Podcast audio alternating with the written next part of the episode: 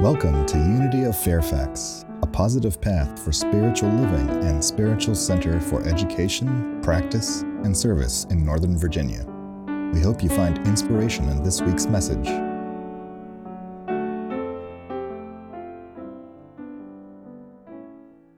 Two board members on the platform with me today. I gotta, I better behave. and a third working the live stream booth.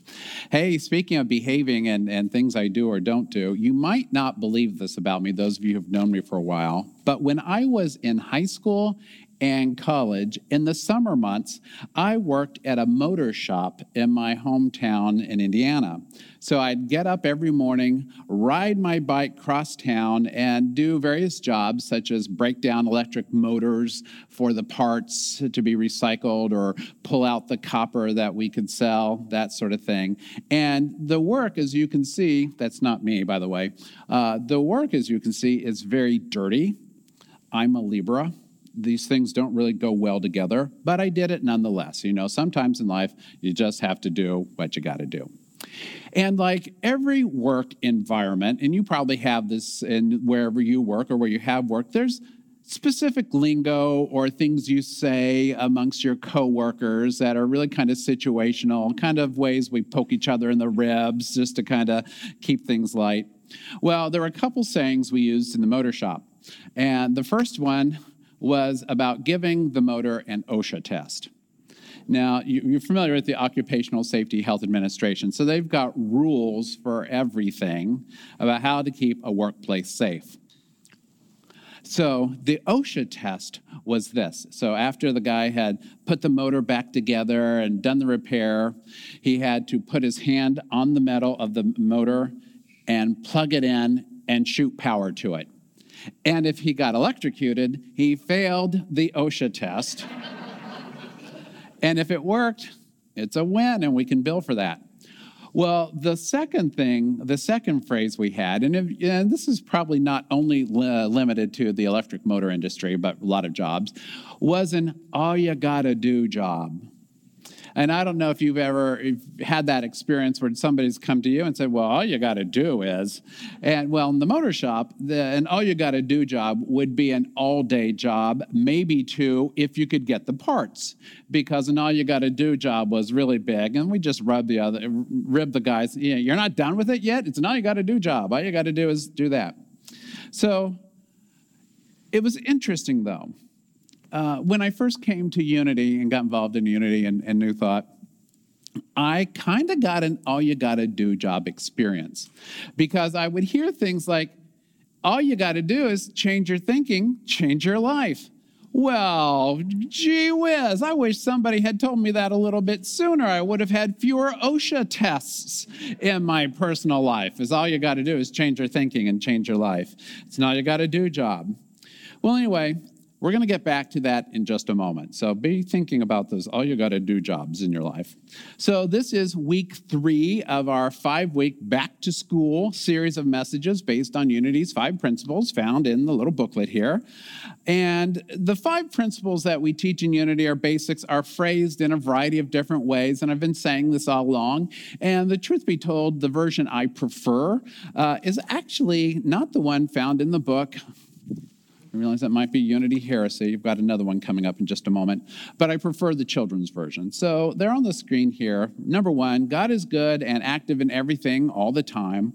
Number two, I am naturally good because God's divinity is in me and in everyone. Yeah, sometimes we have to breathe on the everyone part, but it's there. Number three, I create my experiences because of what I choose to think and feel and believe. Number four, through affirmative prayer meditation, I connect with God and bring out the good in my life. And number five, I do and give my best by living the truth I know. I make a difference. Amen. So last week we focused on principle number two, and just a very brief recap of that. So if you've missed any one of these series of talks, they're on our website. Just go click on the live video um, link and find the talk that you missed. And the second principle is affirms that no one is inherently a bad person. And we, and by that I mean everybody, the collective we, may engage in actions or inactions that are, let's just say, inconsistent with the truth of our being. But at the very core of all of us is goodness. When God created humanity and created humanity in God's image, as we read in Genesis, there was no fine print that said something would invalidate the warranty. All we're told is God saw everything he had created, and indeed, it was very good. Now, this is metaphorical language, but it affirms the inherent goodness that is the truth of all of us. So that doesn't mean, though, that we enable, abet, or excuse bad behavior, whether it's ourselves, our own, or somebody else's.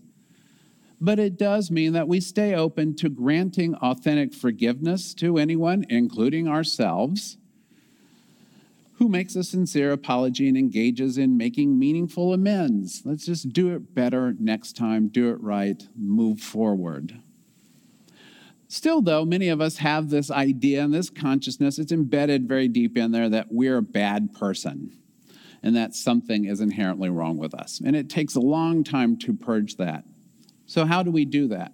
Well, all you got to do is first, be patient with yourself. It's like learning a new skill, it doesn't happen overnight. So, just like building our consciousness or self perception didn't happen overnight, changing it won't happen overnight either. You know, it's like another program I, have heard of where uh, they talk about all you have to do is do it one day at a time. One day at a time, becoming aware of the truth of who you are and letting go of what is not the truth of who you are. So, the second step in our little all you got to do process is that when you become aware of these I'm bad type thoughts, simply bless them and release them. And say to yourself something like, Yeah, as a matter of fact, I did used to believe that, but I don't anymore because I know it's not true. It's not the truth of who I am. We call those, that, those sort of statements denials, statements of release. And you follow it up with an affirmation. I'm free to be the very best me. I am free to be the best me. And just like the shampoo bottle, rinse, wash, repeat, it's the same thing with this. Repeat as often as necessary. There is no time constraint, but a time will come along in your lives when you realize, I'm not beating myself up anymore. I haven't done that in a long time. And you reach behind and go, Good job, good job. Keep up the good work. I knew you could do it. So let's look at principle number three, and this is how it's phrased in our booklet. Human beings create their experiences by the activity of their thinking. Everything in the manifest realm has its beginning in thought. This principle highlights an important fact about unity and the other communities of New Thought, Centers for Spiritual Living, Divine Science, and the, what's highlighted here is that New Thought has shared roots with the science of psychology. I've mentioned this many times. Both New Thought spirituality and psychology are designed to help individuals know themselves and make meaning of their lives. And this principle highlights that um, uh, that the I'm looking at my notes. This is even typed, and I still can't read it. This principle highlights that our teachings in Unity and New Thought are designed to help us have full and abundant, meaningful, loving, peaceful, happy, prosperous lives right here and right now. How we engage in life today, how we live today, rather than what happens to us when we die. So our focus is really on illumination and engagement more so than salvation in the afterlife. Okay, so quick aside that begs the questions well, what happens when we die? Well, the short answer is found in our first principle. The nature of God is altogether good, found everywhere at every moment of time and space. Which means that the goodness of God that we talk about and feel and experience in this life with these bodies is wherever our soul goes afterwards, when we're done with these bodies. We can't not be enfolded in all that God is all the time. And in fact, we, we affirm that at each one of our services when we say, wherever we are, God is, and all is well. Wherever means wherever. So we don't worry so much about it. We can talk more about that later because absolutely that is a different talk for a different day.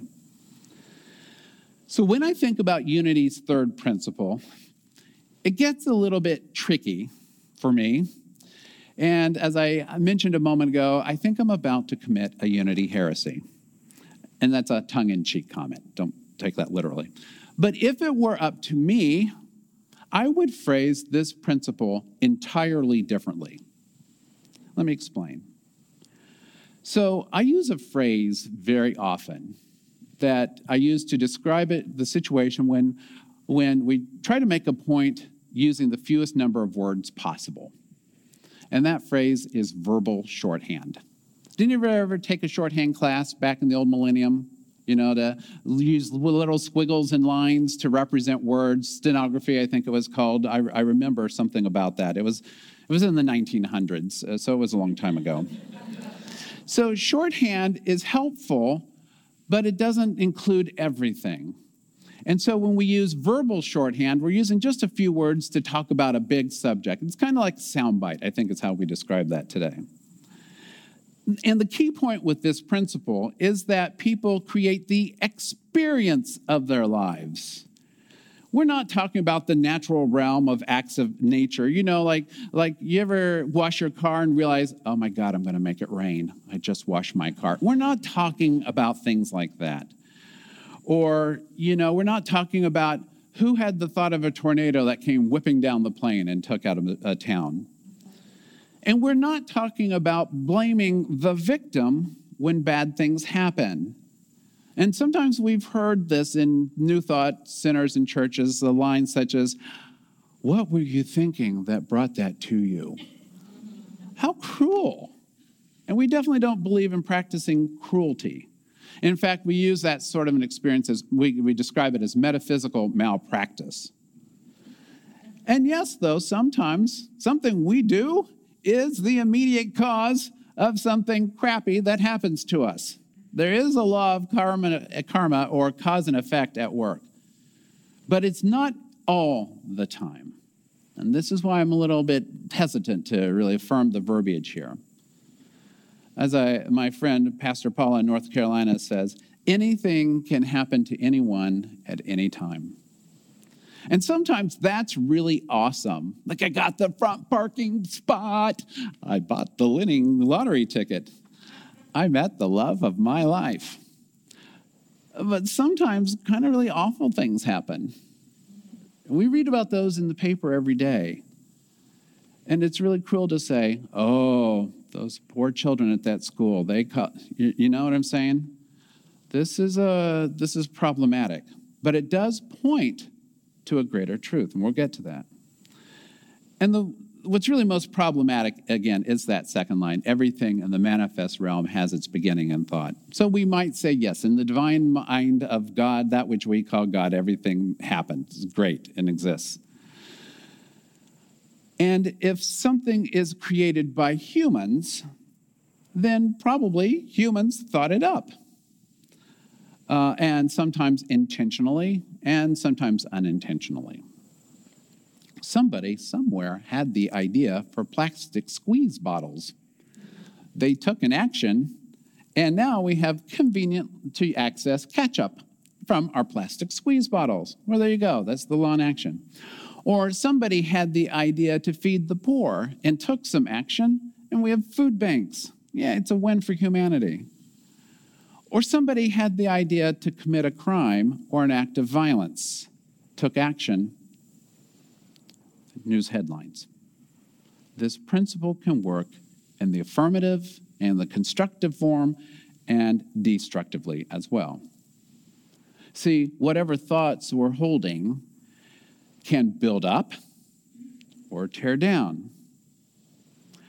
So I call this the proactive creative thought.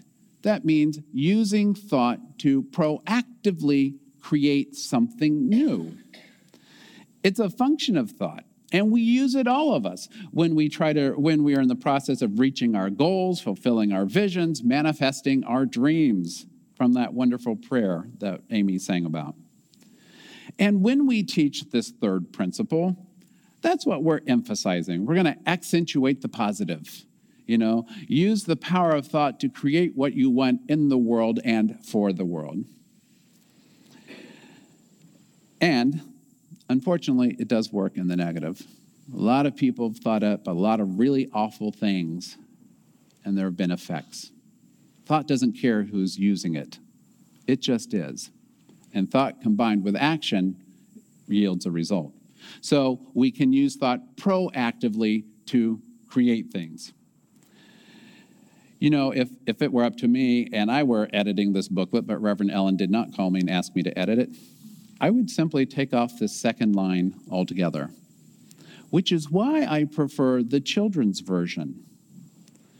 But that second line isn't inherently wrong, it's just verbal shorthand. It leaves out a lot of content. I think it's complete and creates the opening for metaphysical malpractice. So again, the children's version says, I create my experiences because of what I choose to think and feel and believe. And I like this version better, but to me it is still problematic. So I look at it this way because when I read that, I'm taking it kind of literally. Do my thoughts, beliefs, feelings create all my experiences? Because I think that's what's implied. I am am I responsible for or the cause of or to blame for or to get credit for absolutely every single thing that happens in my life? everything? Did your thoughts cause absolutely everything that has happened in your life? No, not at all. Not all, maybe a lot of them. Yeah, absolutely a lot of them because you have tremendous influence in your life. The key, and it is both psychological and spiritual, is in how we understand what is meant by the word experiences. Experience in this instant are the instance are the internal experiences of meaning making, evaluation, and integration of what happens both to us, within us, and all around us. Meaning the experience happens between our ears. We judge it, we perceive it, we evaluate it, we give it meaning, we decide what, it, uh, what its impact is. So I've broadened this expression. And, and, and I have a way I prefer to look at the third principle, and it's on the next slide here. So, thought is proactively and reactively creative. Proactive, as we've already talked about, through visioning, planning, strategizing, going out and doing something and creating something.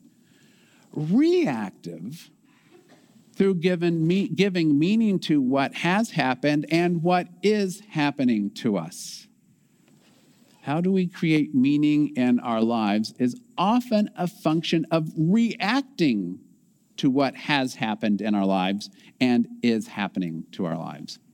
For instance, I've talked to people who have gone through recovery from addiction, and they many of them have said, you know, hitting rock bottom was the best thing that ever happened to me in my life. I got my life back. I learned principles in that program that helped me to move forward. See, that's a reactive giving meaning to an experience. I've talked to people who've gone through major illness who've said the same thing. I've talked to people who have recovered from really enormously powerful and hurtful experiences who have said, I learned a lot about myself, about my world. I'm a better person now because I went through that. They chose to give reactive meaning and purpose to that, wherein they could also have said, I'm a victim. Everything's bad. Everything's bad for me. Woe is me. That could have been their truth. They could have stuck there. But they built a future by taking responsibility for giving meaning and purpose to what has happened or what is happening. It's much like we're doing here in the church, where we're talking after the service today about what's our new normal. So that's what's happening to us right now. What are we going to make it mean? We can make it mean, oh my God, everything's awful. Or we can make it mean something really exciting is being birthed, and we're just really curious to see what it is. That is reactive creativity. And it is grounded in our principles, namely, that the nature of God is altogether good. and we're going to find the good. We're going to bring it out. We're going to celebrate it. Yeah, and so we do all the work that we want to do to move forward, and a lot of time, and a lot of times in our lives, things don't go as we planned. Has anybody made a plan and then have it go sideways? Oh, well, three or four of us. Okay, well, the rest of you, well done. I want to talk afterwards. you know, I remember that line from the Dalai Lama. You may have seen it somewhere, and he said, "Sometimes not getting what you want is a stroke of luck." You know we have to like pick up the the mindset of an entrepreneur and say okay well if things have gone to pot what can i do with it now? How can i leverage this for good? Because the nature of god is altogether good. I'm inherently good and if i have a pile of yuck there must be some divine idea in here and i can use this somehow for my betterment. That's why i often talk about the inherent optimism of unity and new thought. And yeah sometimes you get an osha test or two along the way but all you got to do is change your thinking, change your life. So if it were up to me, I would rephrase our third principle in this way thought is powerful. Thinking is powerful. Unity co founder said, The thinking faculty in you makes you a free agent because it is your creative center. In and through this one power, you establish your consciousness and build your world. So, when we talk about our mission here at Unity of Fairfax of awakening each life to the Christ within, a significant part of what that means is we want to help people understand and learn how powerful their thoughts are and how powerful each one of us is in creating and influencing the building of a world that works not only for us as individuals, but as our vision statement says, a world of peace, abundance, and respect for all creation. We are that powerful. But until uh, and unless we learn about the, the, the fact that we can know our thinking, that we can change our thinking, that we are empowered agents of transformation, then we get stuck in the status quo or the status whoa. and that's not what we're about. We're about having life and having it abundantly, as our master teacher and way shower said. So, how do we work to improve the quality of our thought? Really, it's just an all you got to do job. And we'll talk about that more next week when we lean into our teachings on prayer and meditation. In the meantime, though, pat yourself on the back for all those OSHA tests you've done, all those powerful lessons you've learned, and realize that creating the life of your dreams, it's just an all you got to do job. Peace be with you and namaste. Thank you for tuning into Unity of Fairfax podcast. You're welcome to join us live in Oakton, Virginia every Sunday at 9 and 11 a.m or view our live stream services from our website at unityoffairfax.org. We appreciate our donations to support this podcast to make our message of positive, practical spirituality more accessible to all. See you next time.